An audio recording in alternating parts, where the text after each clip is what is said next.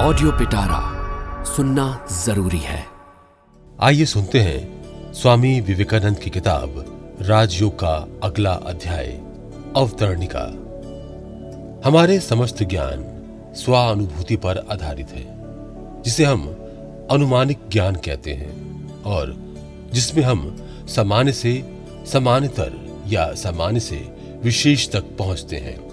उसकी बुनियाद स्वानुभूति है। जिसको निश्चित विज्ञान कहते हैं। उनकी सत्यता सहज ही लोगों की समझ में आ जाती है, क्योंकि वे प्रत्येक व्यक्ति से कहते हैं, तुम स्वयं ये देख लो कि ये बात सत्य है, अथवा नहीं, और तब उस पर विश्वास करो। वैज्ञानिक तुमको किसी भी विषय पर विश्वास कर बैठने को ना कहेंगे। उन्होंने स्वयं कुछ विषयों का प्रत्यक्ष अनुभव किया है और उन पर विचार करके कुछ सिद्धांतों पर पहुँचे हैं। जब वे अपने उन सिद्धांतों पर हमसे विश्वास करने के लिए कहते हैं, तब जन साधारण की अनुभूति पर उनके सत्या सत्य के निर्णय का भार छोड़ देते हैं। प्रत्येक निश्चित विज्ञान की एक सामान्य आधार भूमि है और उससे जो सिद्धांत उपलब्ध होते हैं, इच्छा करने पर कोई भी उनका सत्यासत्य तत्काल समझ ले सकता है। अब प्रश्न ये है, धर्म की ऐसी सामान्य आधार भूमि कोई है भी या नहीं? हमें इसका उत्तर देने के लिए हाँ या नहीं दोनों कहने होंगे। संसार में, धर्म के संबंध में सर्वत्र समानता ऐसी शिक्षा मिलती है कि धर्म केवल श्रद्धा और विश्वास पर स्थापित है और अधिकांश स्थलों में तो वो भिन्न भिन्न मतों की समिश्री मात्र है। ये मत फिर विश्वास पर स्थापित है। कोई कोई कहते हैं कि बादलों के ऊपर एक महान पुरुष है। वही सारे संसार का शासन करता है। और वक्ता महोदय केवल अपनी बात के बल पर ही मुझसे इसमें विश्वास करने को कहते हैं। मेरे भी ऐसे अनेक भाव हो सकते हैं, जिन पर विश्वास करने के लिए मैं दूसरों से कहता हूँ। और यदि वे कोई युक्ति चाहे, इस विश्वास का कारण पूछे तो मैं उन्हें युक्ति तर्क देने में असमर्थ हो जाता हूँ। इसलिए आजकल धर्म और दर्शन शास्त्रों की इतनी निंदा सुनी जाती है। प्रत्येक शिक्षित व्यक्ति का मानो यही मनोभाव है। अहो, ये धर्म कुछ मतों के गट्ठे भर है। उनके सत्यासत्य विचार का कोई एक मापदंड नहीं, जिसके जी में जो आया, बस वही बग गया। किंतु ये लोग चाहे जो कुछ सोचे, वास्तव में धर्म विश्वास की एक सार्वभौमिक भीति है। वही विभिन्न देशों के, विभिन्न संप्रदायों के भिन्न भिन्न मतवादों और सब प्रकार की विभिन्न धारणाओं को नियमित करती है। उन सबके मूल में जाने पर हम देखते हैं कि वे सभी सार्वजनिक अनुभूति पर प्रतिष्ठित हैं। पहली बात तो ये कि यदि पृथ्वी के भिन्न भिन्न धर्मों का जरा विश्लेषण करो तो तुमको ज्ञात हो जाएगा कि वे दो श्रेणियों में विभक्त हैं। कुछ की शास्त्र भीति है और कुछ की शास्त्र भीति नहीं है। जो शास्त्र भीति पर स्थापित है, वे सुदृढ़ नहीं है। उन धर्मों को मानने वालों की संख्या भी अधिक है, जिनकी शास्त्र भीति नहीं है। वे धर्म प्राय लुप्त हो गए हैं। कुछ नए उठे अवश्य हैं, पर उनके अनुयायी बहुत थोड़े हैं। फिर भी उक्त सभी संप्रदायों में ये मतैक्य दिख पड़ता है कि उनकी शिक्षा विशिष्ट व्यक्तियों के प्रत्यक्ष अनुभव मात्र है। ईसाई तुमसे अपने धर्म पर, ईसा पर, ईसा के अवतारत्व पर, ईश्वर और आत्मा के अस्तित्व पर और उस आत्मा की भविष्य उन्नति की संभवनीयता पर विश्वास करने को कहता है। यदि मैं उससे इस विश्वास का कारण पूछूँ तो वो कहता है, ये मेरा विश्वास है। किंतु यदि तुम ईसाई धर्म के मूल में जाओ तो देखोगे कि वो भी प्रत्यक्ष अनुभूति पर स्थापित है। ईसा ने कहा है, मैंने ईश्वर के दर्शन किए हैं। उनके शिशु ने भी कहा है, हमने ईश्वर का अनुभव किया है। आदि आदि। बौद्ध धर्म के संबंध में भी ऐसा ही है। बुद्ध देव की प्रत्यक्ष अनुभूति पर यह धर्म स्थापित है।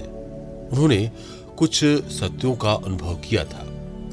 उन्होंने उन सबको देखा था। वे उन सत्यों के संस्पर्श में आए थे और उन्हीं का उन्होंने संसार में प्रचार किया। हिंदुओं के संबंध में भी ठीक यही बात है। उनके शास्त्रों में ऋषि नाम से संबोधित किए जाने वाले ग्रंथकर्ता ये कह गए हैं, हमने कुछ सत्यों के अनुभव किए हैं और उन्हीं का वे संसार में प्रचार कर गए हैं। अतः ये स्पष्ट है कि संसार के समस्त धर्म उस प्रत्यक्ष अनुभव पर स्थापित है, जो ज्ञान की सार्वभौमिक और सुदृढ़ भित्ति है। सभी धर्माचार्यों ने ईश्वर को देखा था। उन सभी ने आत्मदर्शन किया था। अपने अनंत स्वरूप का ज्ञान सभी को हुआ था। सबने अपनी भविष्य अवस्था देखी थी और जो कुछ उन्होंने देखा था, उसी का वे प्रचार कर गए हैं। भेद इतना ही है कि इनमें से अधिकांश धर्मों में विशेषता आजकल एक उद्भुत दावा हमारे सामने उपस्थित होता है और वो ये है कि इस समय में अनुभूतियाँ असंभव हैं। जो धर्म के प्रथम संस्थापक थे बाद में जिनके नाम से उस धर्म का परिवर्तन और प्रचलन हुआ। ऐसे केवल थोड़े व्यक्तियों के लिए ही ऐसा प्रत्यक्ष अनुभव संभव हुआ था। अब ऐसे अनुभव के लिए कोई रास्ता नहीं रहा। फलतः अब धर्म पर विश्वास भर कर लेना होगा। इस बात को पूरी शक्ति से अस्वीकृत करता हूँ। यदि संसार में किसी प्रकार के विज्ञान के किसी विषय की किसी ने कभी प्रत्यक्ष उपलब्धि की है? तो इससे इस सार्वभौमिक सिद्धांत पर पहुँचा जा सकता है कि पहले भी कोटि कोटि बार उसकी उपलब्धि की संभावना थी और भविष्य में भी अनंत काल तक उसकी उपलब्धि की संभावना बनी रहेगी। एक रूपता ही प्रकृति का एक बड़ा नियम है। एक बार जो घटित हुआ है, वो पुनः घटित हो सकता है। इसलिए योग विद्या के आचार्यगण कहते हैं कि धर्म पूर्वकालीन अनुभवों पर केवल स्थापित ही नहीं, वरन इन अनुभवों से स्वयं संपन्न हुए बिना कोई भी धार्मिक नहीं हो सकता। जिस विद्या के द्वारा ये अनुभव प्राप्त होते हैं, उसका नाम है योग। धर्म के सत्यों का जब तक कोई अनुभव नहीं कर लेता, तब तक धर्म की बात करना ही वृथा है। भगवान के नाम पर इतनी लड़ाई, विरोध और झगड़ा क्यों? भगवान के नाम पर जितना खून बहा है, उतना और किसी कारण से नहीं। ऐसा क्यों? इसलिए कि कोई भी व्यक्ति मूल तक नहीं गया। सब लोग पूर्वजों के कुछ आचारों का अनुमोदन करके ही संतुष्ट थे। वे चाहते थे कि दूसरे भी वैसा ही करें, जिन्हें आत्मा की अनुभूति या ईश्वर साक्षात्कार ना हुआ हो। उन्हें ये कहने का क्या अधिकार है कि आत्मा या ईश्वर है? यदि ईश्वर हो तो उसका साक्षात्कार करना होगा। यदि आत्मा नामक कोई चीज़ हो तो उसकी उपलब्धि करनी होगी। अन्यथा विश्वास ना करना ही भला। ढोंगी होने से स्पष्टवादी नास्तिक होना अच्छा है। एक ओर, आजकल के विद्वान कहलाने वाले मनुष्यों के मन का भाव यह है कि धर्म, दर्शन और एक परम पुरुष का अनुसंधान, ये सब निष्फल है। और दूसरी ओर, जो अर्ध शिक्षित है, उनका मनोभाव ऐसा जान पड़ता है कि धर्म, दर्शन आदि की वास्तव में कोई बुनियाद नहीं। उनकी उतनी ही उपयोगिता है कि वे संसार के मंगल साधन की बलशाली प्रेरक शक्तियाँ हैं।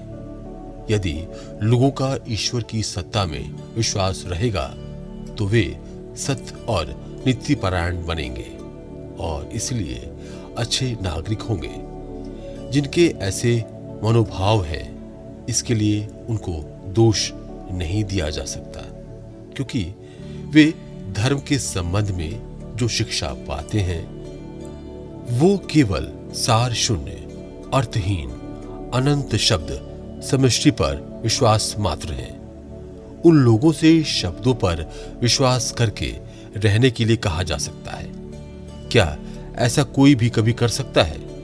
यदि मनुष्य द्वारा ये संभव होता तो मानव प्रकृति पर मेरा तिल मात्र श्रद्धा नहीं रहती। मनुष्य चाहता है सत्य वो सत्य का स्वयं अनुभव करना चाहता है और जब वो सत्य की धारणा कर लेता है, सत्य का साक्षात्कार कर लेता है, हृदय के अंतरतम प्रदेश में उसका अनुभव कर लेता है। वेद कहते हैं, तभी उसके सारे संदेह दूर होते हैं। सारा तमोजाल छिन्न भिन्न हो जाता है और सारी वक्रता सीधी हो जाती है। हे अमृत के पुत्रों, हे दिव्य धाम निवासियों, सुनो, मैंने अज्ञाना अंधकार से आलोक में जाने का रास्ता पा लिया है, जो समस्त तम के पार है, उसको जानने पर ही वहाँ जाया जा सकता है। मुक्ति का और कोई दूसरा उपाय नहीं है। इस सत्य को प्राप्त करने के लिए राजयोग विद्या मानव के समक्ष यथार्थ व्यवहारिक और साधना उपयोगी वैज्ञानिक प्रणाली रखने का प्रस्ताव करती है। पहले तो प्रत्येक विद्या के अनुसंधान और साधन की प्रणाली पृथक पृथक है। यदि तुम खगोल शास्त्रज्ञ होने की इच्छा करो और बैठे बैठे केवल खगोल शास्त्र खगोल शास्त्र कह के चिल्लाते रहो तो तुम कभी खगोल शास्त्र के अधिकारी न हो सकोगे। रसायन शास्त्र के संबंध में भी ऐसा ही है। उसमें भी एक निर्दिष्ट प्रणाली का अनुसरण करना होगा। प्रयोगशाला में जाकर विभिन्न दिव्यादि लेने होंगे। उनको एकत्र करना होगा। उन्हें उचित अनुपात में मिलाना होगा। फिर उनको केवल उनकी परीक्षा करनी होगी। तब कहीं तुम रसायन वृत्त हो सकोगे। यदि तुम खगोल शास्त्रज्ञ होना चाहते हो तो तुम्हें वेदशाला में जाकर दूरबीन की सहायता से तारों और ग्रहों का पर्यवेक्षण करके उनके विषय में आलोचना करनी होगी। तभी तुम खगोल शास्त्रज्ञ हो सकोगे। प्रत्येक विद्या की अपनी एक निर्दिष्ट प्रणाली है। मैं तुम्हें सैकड़ों उपदेश दे सकता हूँ। परंतु यदि साधना ना करो तो तुम कभी धार्मिक ना हो सकोगे। सभी युगों में, सभी देशों में निष्काम, शुद्धा स्वभाव साधु महापुरुष इसी सत्य का प्रचार कर गए हैं। संसार का हित छोड़कर अन्य कोई कामना उनमें नहीं थी। उन सभी लोगों ने कहा है कि इंद्रियाँ हमें जहाँ तक सत्य का अनुभव करा सकती हैं, हमने उससे उच्चतर सत्य प्राप्त कर लिया है। और वे उसकी परीक्षा के लिए तुम्हें बुलाते हैं। वे कहते हैं, तुम एक निर्दिष्ट साधन प्रणाली लेकर सरल भाव से साधना करते रहो, और यदि ये उच्चतर सत्य प्राप्त ना हो तो फिर भले ही कह सकते हो कि इस उच्चतर सत्य के संबंध की बातें केवल कपोल कल्पित है। पर हाँ, इससे पहले इन उक्तियों की सत्यता को बिल्कुल अस्वीकृत कर देना किसी तरह युक्तिपूर्ण नहीं है। अतएव निर्दिष्ट साधन प्रणाली लेकर श्रद्धा पूर्वक साधना करना हमारे लिए आवश्यक है और तब प्रकाश अवश्य आएगा।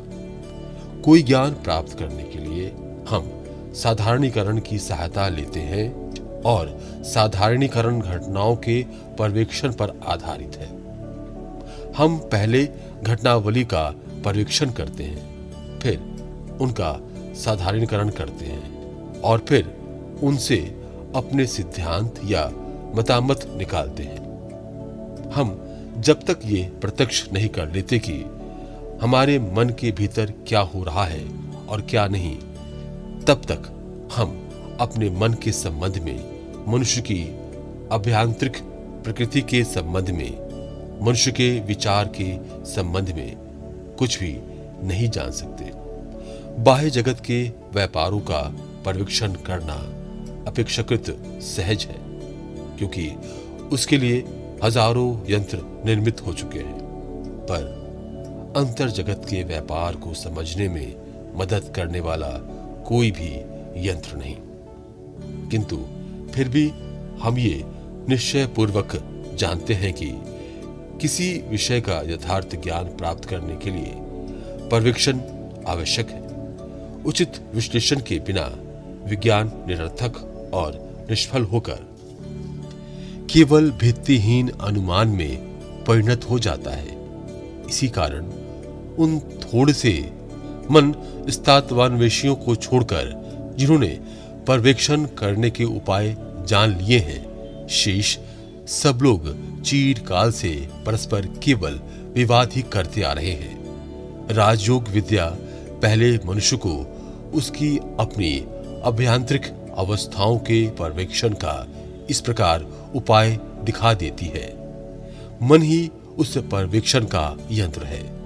मनोयोग की शक्ति का सही सही नियमन कर जब उसे अंतर जगत की ओर परिचालित किया जाता है, तभी वो मन का विश्लेषण कर सकती है और तब उसके प्रकाश से हम ये सही सही समझ सकते हैं कि अपने मन के भीतर क्या घट रहा है। मन की शक्तियाँ इधर उधर बिखरी हुई प्रकाश की किरणों के समान हैं। जब उन्हें केंद्रीभूत किया जाता है, तब वे सब कुछ आलोकित कर देती हैं। यही ज्ञान का हमारा एकमात्र उपाय है।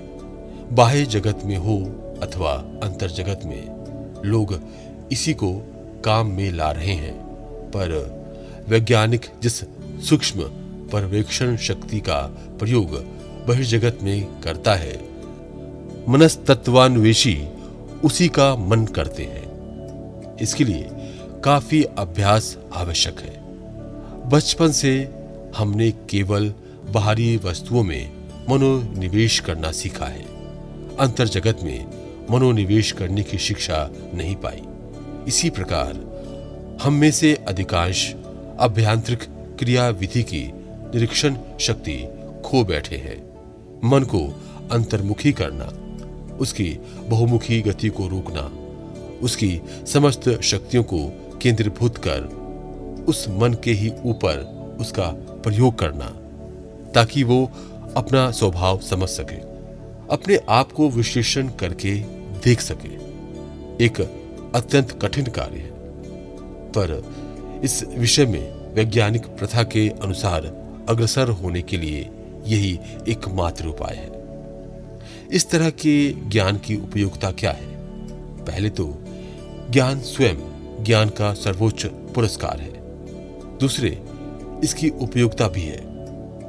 ये हमारे समस्त दुखों का हरण करेगा। जब मनुष्य अपने मन का विश्लेषण करते करते ऐसी एक वस्तु के साक्षात दर्शन कर लेता है, जिसका किसी काल में नाश नहीं, जो स्वरूपता नित्य पूर्ण और नित्य शुद्ध है, तब उसको फिर दुख नहीं रह जाता। उसका सारा विषाद न जाने कहाँ गायब हो जाता है। भय और अपूर्ण वासना ही समस्त दुखों का मूल है। पूर्वोक्त अवस्था के प्राप्त होने पर मनुष्य समझ जाता है कि उसकी मृत्यु किसी काल में नहीं है, तब उसे फिर मृत्यु भय नहीं रह जाता। अपने को पूर्ण समझ सकने का असार वासनाएँ फिर नहीं रहती। पूर्वोक्त कारण द्वय का स्वभाव हो जाने पर फिर कोई दुख नहीं रह जाता। उसकी जगह इसी देह में परमानंद की प्राप्ति हो जाती है। इस ज्ञान की प्राप्ति के लिए एकमात्र उपाय है एकाग्रता। रसायन वित्त अपनी प्रयोगशाला में जाकर अपने मन की समस्त शक्तियों को केंद्रीभूत करके जिन वस्तुओं का विश्लेषण करता है, उन पर प्रयोग करता है और इस प्रकार वो उनके रहस्य जान लेता है।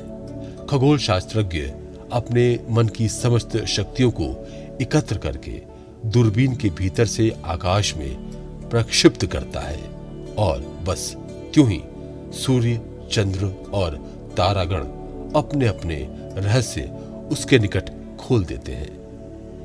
मैं जिस विषय पर बातचीत कर रहा हूँ, उस विषय में मैं जितना मनोनिवेश कर सकूँगा, उतना ही उस विषय का गुण तत्व तुम लोगों के निकट प्रकट कर सकूँगा। तुम लोग मेरी बात सुन रहे हो। तुम लोग जितना इस विषय में मनोनिवेश करोगे, उतनी ही मेरी बात की स्पष्ट रूप से धारणा कर सकोगे। मन की शक्तियों को एकाग्र करने के सिवा अन्य किस तरह संसार में ये समस्त ज्ञान उपलब्ध हुए हैं, यदि प्रकृति के द्वार को कैसे खटखटाना चाहिए, उस पर कैसे आघात देना चाहिए, केवल ये ज्ञात हो गया तो बस। प्रकृति अपना सारा रहस्य खोल देती है।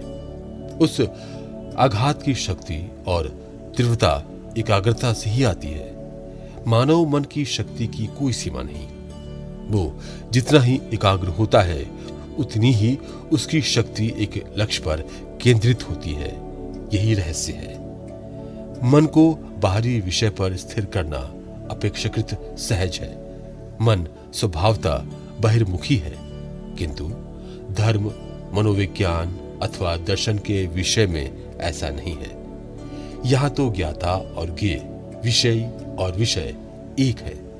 यहाँ प्रमेय, विषय एक अंदर की वस्तु है। मन ही यहाँ प्रमेय है। मनस तत्व का विश्लेषण करना ही यहाँ प्रयोजन है। और मन ही मनस तत्व के अन्वेषण का करता है।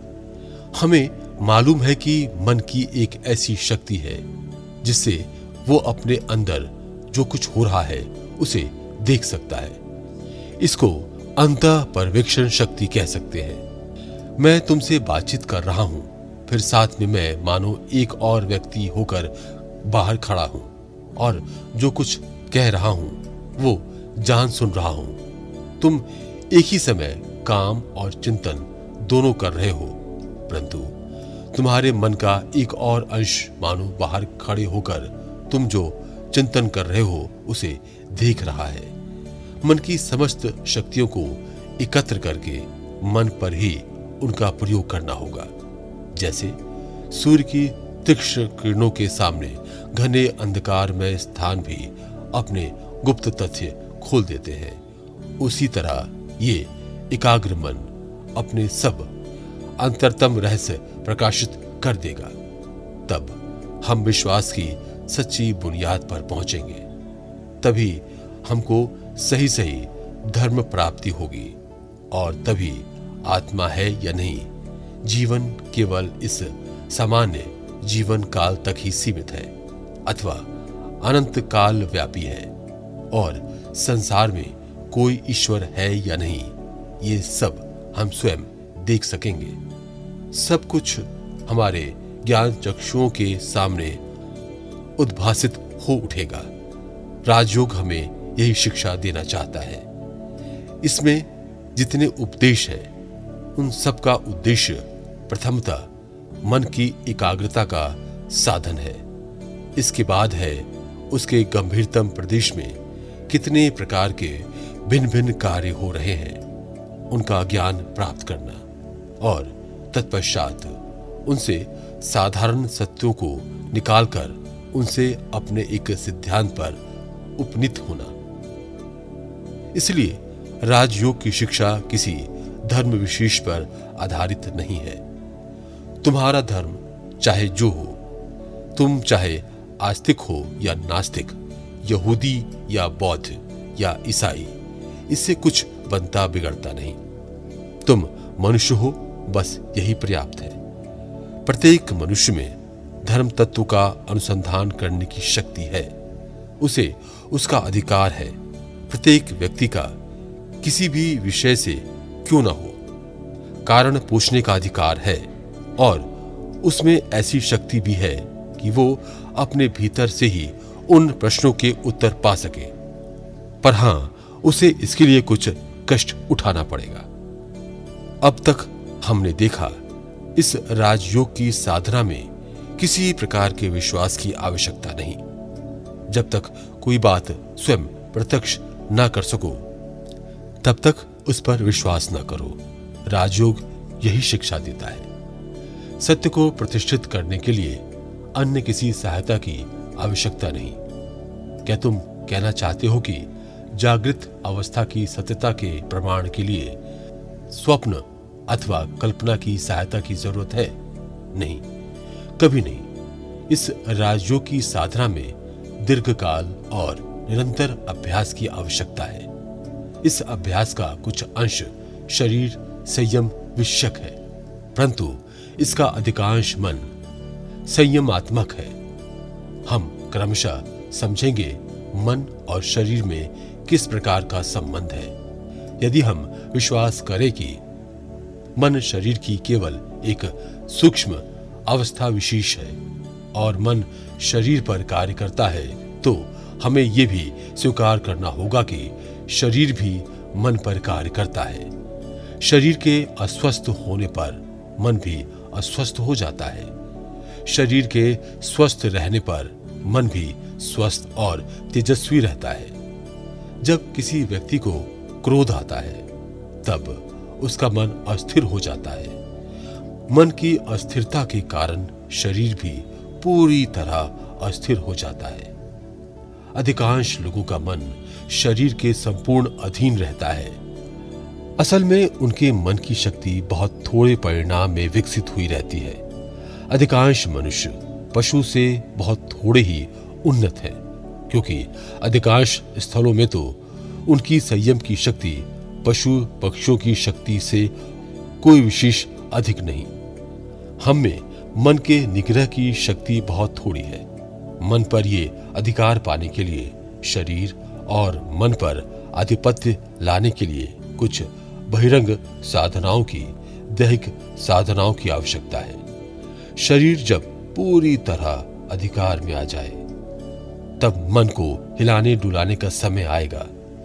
पैच इस तरह मन जब बहुत कुछ वश में आ जाएगा, तब हम इच्छा अनुसार उसे काम ले सकेंगे। उसकी वृत्तियों को एक मुखी होने के लिए मजबूर कर सकेंगे। राजयोगी के मतानुसार ये संपूर्ण बहिर्जगत, अंतर्जगत या सूक्ष्म जगत का स्थूल विकास मात्र है। सभी स्थलों में सूक्ष्म को कारण और स्थूल को कार्य समझना होगा। इस नियम से बहिर्जगत कार्य है और अंतर्जगत कारण। इसी हिसाब से स्थूल जगत की परिदृश्यमान शक्तियाँ अभ्यांतरिक सूक्ष्मतर शक्तियों का स्थूल भाग मात्र है, जिन्होंने इन अभ्यांतरिक शक्तियों का आविष्कार करके उन्हें इच्छानुसार चलाना सीख लिया है। वे संपूर्ण प्रकृति को वश में कर सकते हैं। संपूर्ण जगत को वशीभूत करना और सारी प्रकृति पर अधिकार हासिल करना। इस बृहत कार को ही योगी अपना कर्तव्य समझते हैं। वे एक ऐसी अवस्था में जाना चाहते हैं, जहाँ हम जिन्हें प्रकृति के नियम कहते हैं, वे उन पर कोई प्रभाव नहीं डाल सकते। जिस अवस्था में वे उन सबको पार कर जाते हैं, तब वे अभ्यांतरिक और बाह्य समस्त प्रकृति पर प्रभुत्व प्राप्त कर लेते हैं। मनुष्य जाति की उन्नति और सभ्यता की इस प्रकृति को वशीभूत करने की शक्ति पर ही निर्भर है। इस प्रकृति को वशीभूत करने के लिए भिन्न भिन्न जातियाँ भिन्न भिन्न प्रणालियों का सहारा लेती हैं। जैसे एक ही समाज के भीतर कुछ व्यक्ति बाह्य प्रकृति को और कुछ अंतर प्रकृति को वशीभूत करने की चेष्टा करते हैं। वैसे ही भिन्न भिन्न जातियों में कोई कोई जातियाँ बाह्य प्रकृति को तो कोई कोई अंत प्रकृति को वशीभूत करने पर सब कुछ वशीभूत हो जाता है। फिर दूसरों के मत से बाह्य प्रकृति को वशीभूत करने पर सब कुछ वश में आ जाता है। इन सिद्धांतों के चरम भावों को देखने पर यह प्रतीत होता है कि दोनों ही सिद्धांत सही हैं, क्योंकि यथार्थतः प्रकृति में बाह्य और अभ्यंतर जैसा कोई भेद नहीं। ये केवल एक काल्पनिक विभाग है। ऐसे विभाग का कोई अस्तित्व ही नहीं, और ये कभी था भी नहीं। बहिर्वादी और अंतरवादी जब अपने अपने ज्ञान की चरम सीमा प्राप्त कर लेंगे, तब दोनों अवश्य एक ही स्थान पर पहुँच जाएँगे। जैसे भौतिक विज्ञानी सब अपने ज्ञान को चरम सीमा पर ले जाएँगे अंत में उन्हें दार्शनिक होना होगा। उसी प्रकार दार्शनिक भी देखेंगे कि वे मन और भूत के नाम से जो भेद कर रहे थे, वो वास्तव में कल्पना मात्र है। वो एक दिन बिल्कुल विलीन हो जाएगा। जिससे ये बहु उत्पन्न हुआ है, जो एक पदार्थ बहु रूपों में प्रकाशित हुआ है, उसका निर्णय करना ही समस्त विज्ञान का मुख्य उद्देश्य और लक्ष्य है। राजयोगी कहते हैं, हम पहले अंतर जगत का ज्ञान प्राप्त करेंगे, फिर उसी के द्वारा बाह्य और अंतर उभय प्रकृति को वशीभूत कर लेंगे। प्राचीन काल से ही लोग इसके लिए प्रयत्नशील रहे हैं। भारतवर्ष में इसकी विशेष चेष्टा होती रही है, परंतु दूसरी जातियों ने भी इस ओर कुछ प्रयत्न किए हैं। पाश्चात्य देशों में लोग इसको रहस्य या गुप्त विद्या सोचते थे। जो लोग इसका अभ्यास करने जाते थे, उन पर अघोरी, जादूगर, इंद्रजालिक और अपवाद लगाकर उन्हें जला दिया अथवा मार डाला जाता था। भारतवर्ष में अनेक कारणों से ये विद्या ऐसे व्यक्तियों के हाथ पड़ी, जिन्होंने इसका 90 प्रतिशत अंश नष्ट कर डाला और शेष को गुप्त रीति से रखने की चेष्टा की। आजकल पश्चिमी देशों में भारतवर्ष के गुरुओं की अपेक्षा निकृष्टतर अनेक गुरु नामधारी व्यक्ति दिखाई पड़ते हैं। भारतवर्ष के गुरु फिर भी कुछ जानते थे, पर ये आधुनिक व्याख्याकार तो कुछ भी नहीं जानते।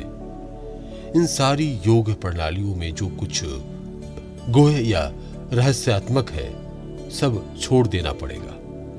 जिससे बल मिलता है, उसी का अनुसरण करना चाहिए। अन्यायन विश्व में जैसा है, धर्म भी ठीक वैसा ही है। जो तुमको दुर्बल बनाता है, वो समूल त्याज्य है। रहस्य स्पृहा मानव मस्तिष्क को दुर्बल कर देती है। इसके कारण ही आज योग शास्त्र नष्ट सा हो गया है। किंतु वास्तव में ये एक महाविज्ञान है। चार हज़ार वर्ष से भी पहले ये आविष्कृत हुआ था। तब से भारतवर्ष में ये प्रणालीबद्ध होकर वर्णित और प्रचारित होता रहा है। ये एक आश्चर्यजनक बात है कि व्याख्याकार जितना आधुनिक है, उसका भ्रम भी उतना ही अधिक है। और लेखक जितना प्राचीन है, उसने उतनी ही अधिक युक्ति युक्त बात कही है। आधुनिक लेखकों में ऐसे अनेक हैं जो नाना प्रकार की रहस्यात्मक और उद्भुत बातें कहा करते हैं। इस प्रकार जिनके हाथ ये शास्त्र पढ़ा, उन्होंने समस्त शक्तियाँ अपने अधिकार में कर रखने की इच्छा से इसको महागोपनीय बना डाला और युक्ति रूप प्रभाकर का पूर्ण आलोक इस पर नहीं पड़ने दिया। मैं पहले ही कह देना चाहता हूँ कि मैं जो कुछ प्रचार कर रहा हूँ, उसमें गुहा नाम की कोई चीज़ नहीं है। मैं जो कुछ थोड़ा सा जानता हूँ, वही तुमसे कहूँगा, जहाँ तक ये युक्ति से समझाया जा सकता है, वहाँ तक समझाने की कोशिश करूँगा। परंतु मैं जो नहीं समझ सकता, उसके बारे में कह दूँगा, शास्त्र का कथन है। अंधविश्वास करना ठीक नहीं। अपनी विचार शक्ति और युक्ति काम में लानी होगी। ये प्रत्यक्ष करके देखना होगा कि शास्त्र में जो कुछ लिखा है, वो सत्य है या नहीं। भौतिक विज्ञान तुम जिस ढंग से सीखते हो, ठीक उसी ढंग से ये धर्म विज्ञान भी सीखना होगा। इसमें गुप्त रखने की कोई बात नहीं, किसी विपत्ति की भी आशंका नहीं। इसमें जहाँ तक सत्य है, उसका सबके समक्ष राजपथ पर प्रकट रूप से प्रचार करना आवश्यक है। इस सबको किसी प्रकार छिपा रखने की चेष्टा करने से अनेक प्रकार की महान विपत्तियाँ उत्पन्न होती हैं। कुछ और अधिक कहने के पहले मैं सांख्य दर्शन के संबंध में कुछ कहूँगा। इस सांख्य दर्शन पर पूरा राजयोग आधारित है। सांख्य दर्शन मत से किसी विषय के ज्ञान की प्रणाली इस प्रकार है। प्रथमतः विषय के साथ चक्षु आदि बाह्य कारणों का संयोग होता है। ये चक्षु आदि बाहरी कारण, फिर उसे मस्तिष्क स्थित अपने अपने केंद्र अर्थात इतिंद्रियों के पास भेजते हैं। इंद्रियाँ मन के निकट और मन उसे निश्चयात्मिकता, बुद्धि के निकट ले जाता है। तब पुरुष या आत्मा उसका ग्रहण करता है। फिर जिस सोपान क्रम में से होता हुआ वो विषय अंदर आया था, उसी में से होते हुए लौट जाने की पुरुष मानो उसे आज्ञा देता है। इस प्रकार विषय गृहित होता है। पुरुष को छोड़कर शीश सब जड़ है, पर आँख आदि बाहरी कारणों की अपेक्षा मन सूक्ष्मतर भूत से निर्मित है। मन जिस उपादान से निर्मित है, उसी से तन मात्रा नामक सूक्ष्म भूतों की उत्पत्ति होती है। उनके स्थूल हो जाने पर परिदृश्यमान भूतों की उत्पत्ति होती है। यही सांख्य का मनोविज्ञान है। अतएव बुद्धि और परिदृश्यमान स्थूल भूत में अंतर केवल स्थूलता के तारतम्य में है। एकमात्र पुरुष या आत्मा ही चेतन है। मन तो मानो आत्मा के हाथों एक यंत्र है। उसके द्वारा आत्मा बाहरी विषयों को ग्रहण करती है। मन सतत परिवर्तनशील है। इधर से उधर दौड़ता रहता है। कभी सभी इंद्रियों से लगा रहता है तो कभी एक से और कभी किसी भी इंद्रिय से संलग्न नहीं रहता। मान लो, मैं मन लगाकर एक घड़ी की टिक टिक सुन रहा हूँ। ऐसी दशा में आँखें खुली रहने पर भी मैं कुछ देख ना पाऊँगा। इससे स्पष्ट समझ में आ जाता है कि मन जब श्रवण इंद्रिय में लगा था तो दर्शन इंद्रिय से उसका संयोग न था, पर पूर्णता प्राप्त मन सभी इंद्रियों से एक साथ लगाया जा सकता है। उसकी अंतर्दृष्टि की शक्ति है, जिसके बल से मनुष्य अपने अंतर के सबसे गहरे प्रदेश तक में नज़र डाल सकता है। इस अंतर्दृष्टि का विकास साधना ही योगी का उद्देश्य है। मन की समस्त शक्तियों को एकत्र करके भीतर की ओर मोड़ना वे जानना चाहते हैं कि भीतर क्या हो रहा है। इसमें केवल विश्वास की कोई बात नहीं, ये तो दार्शनिकों के मनस्तत्व विश्लेषण का फल मात्र है। आधुनिक शरीर विज्ञान विद का कथन है कि आँखें यथार्थतः दर्शन इंद्रिय नहीं है। वो इंद्रिय तो मस्तिष्क के अंतर्गत स्नायु केंद्र में अवस्थित है और समस्त इंद्रियों के संबंध में ठीक ऐसा ही समझना चाहिए। उनका ये भी कहना है कि मस्तिष्क जिस पदार्थ से निर्मित है, ये केंद्र भी ठीक उसी पदार्थ से बने हैं। सांख्य भी ऐसा ही कहता है। अंतर यह है कि सांख्य का सिद्धांत मनस्तत्व पर आधारित है और वैज्ञानिकों का भौतिकता पर। फिर भी दोनों एक ही बात है। हमारे शोध के क्षेत्र में इन दोनों के परे हैं। योगी प्रयत्न करते हैं कि वे अपने को ऐसा सूक्ष्म अनुभूति संपन्न कर लें, जिससे वे विभिन्न मानसिक अवस्थाओं को प्रत्यक्ष कर सकें। समस्त मानसिक प्रक्रियाओं को पृथक पृथक रूप से मानस प्रत्यक्ष करना आवश्यक है। इंद्रिय गोलकों पर विषयों का आघात होते ही उससे उत्पन्न हुई संवेदनाएँ उस उस करण की सहायता से किस तरह स्नायु में से होती हुई जाती है। मन किस प्रकार उनको ग्रहण करता है? किस प्रकार फिर से वे निश्चयात्मिकता बुद्धि के पास जाती हैं? तत्पश्चात किस प्रकार वो पुरुष के पास उन्हें पहुंचाता है। इन व्यापारों को पृथक पृथक रूप से देखना होगा। प्रत्येक विषय की शिक्षा अपनी एक निर्दिष्ट प्रणाली है। कोई भी विज्ञान क्यों न सीखो, पहले अपने आप को उसके लिए तैयार करना होगा। फिर एक निर्दिष्ट प्रणाली का अनुसरण करना होगा। इसके अतिरिक्त उस विज्ञान के सिद्धांतों को समझने का और कोई दूसरा उपाय नहीं है। राजयोग के संबंध में भी ठीक ऐसा ही है। भोजन के संबंध में कुछ नियम आवश्यक है, जिससे मन खूब पवित्र रहे। ऐसा भोजन करना चाहिए। तुम यदि किसी अजायब घर में जाओ तो भोजन के साथ जीव का क्या संबंध है? ये भली भांति समझ में आ जाएगा। हाथी बड़ा भारी प्राणी है, परंतु उसकी प्रकृति बड़ी शांत है।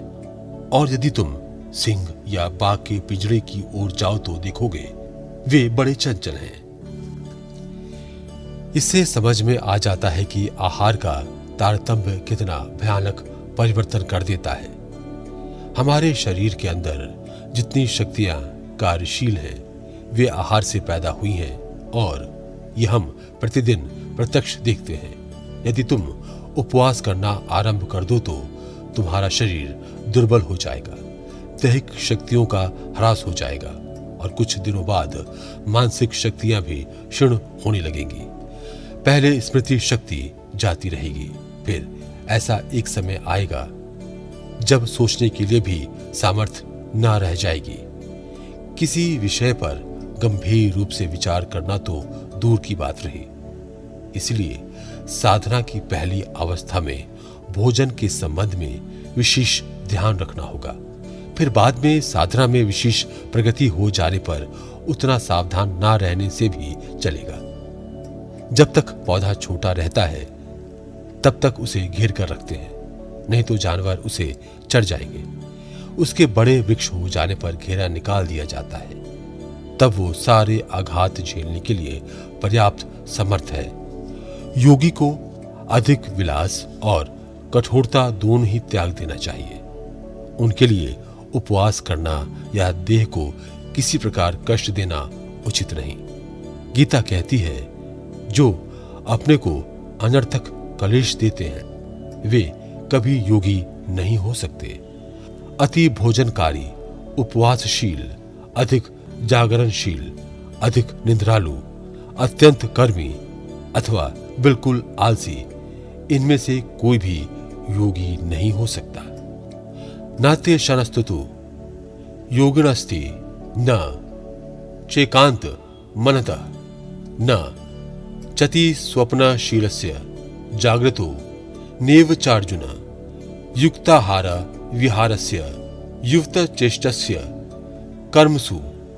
युक्त स्वप्न वबोधस्य योगो भवति दुखाह इसी के साथ ये अध्याय। समाप्त होता है। ऐसी ही इंटरेस्टिंग किताबें कुछ बेहतरीन आवाजों में। सुनिए सिर्फ़ ऑडियो पिटारा पर।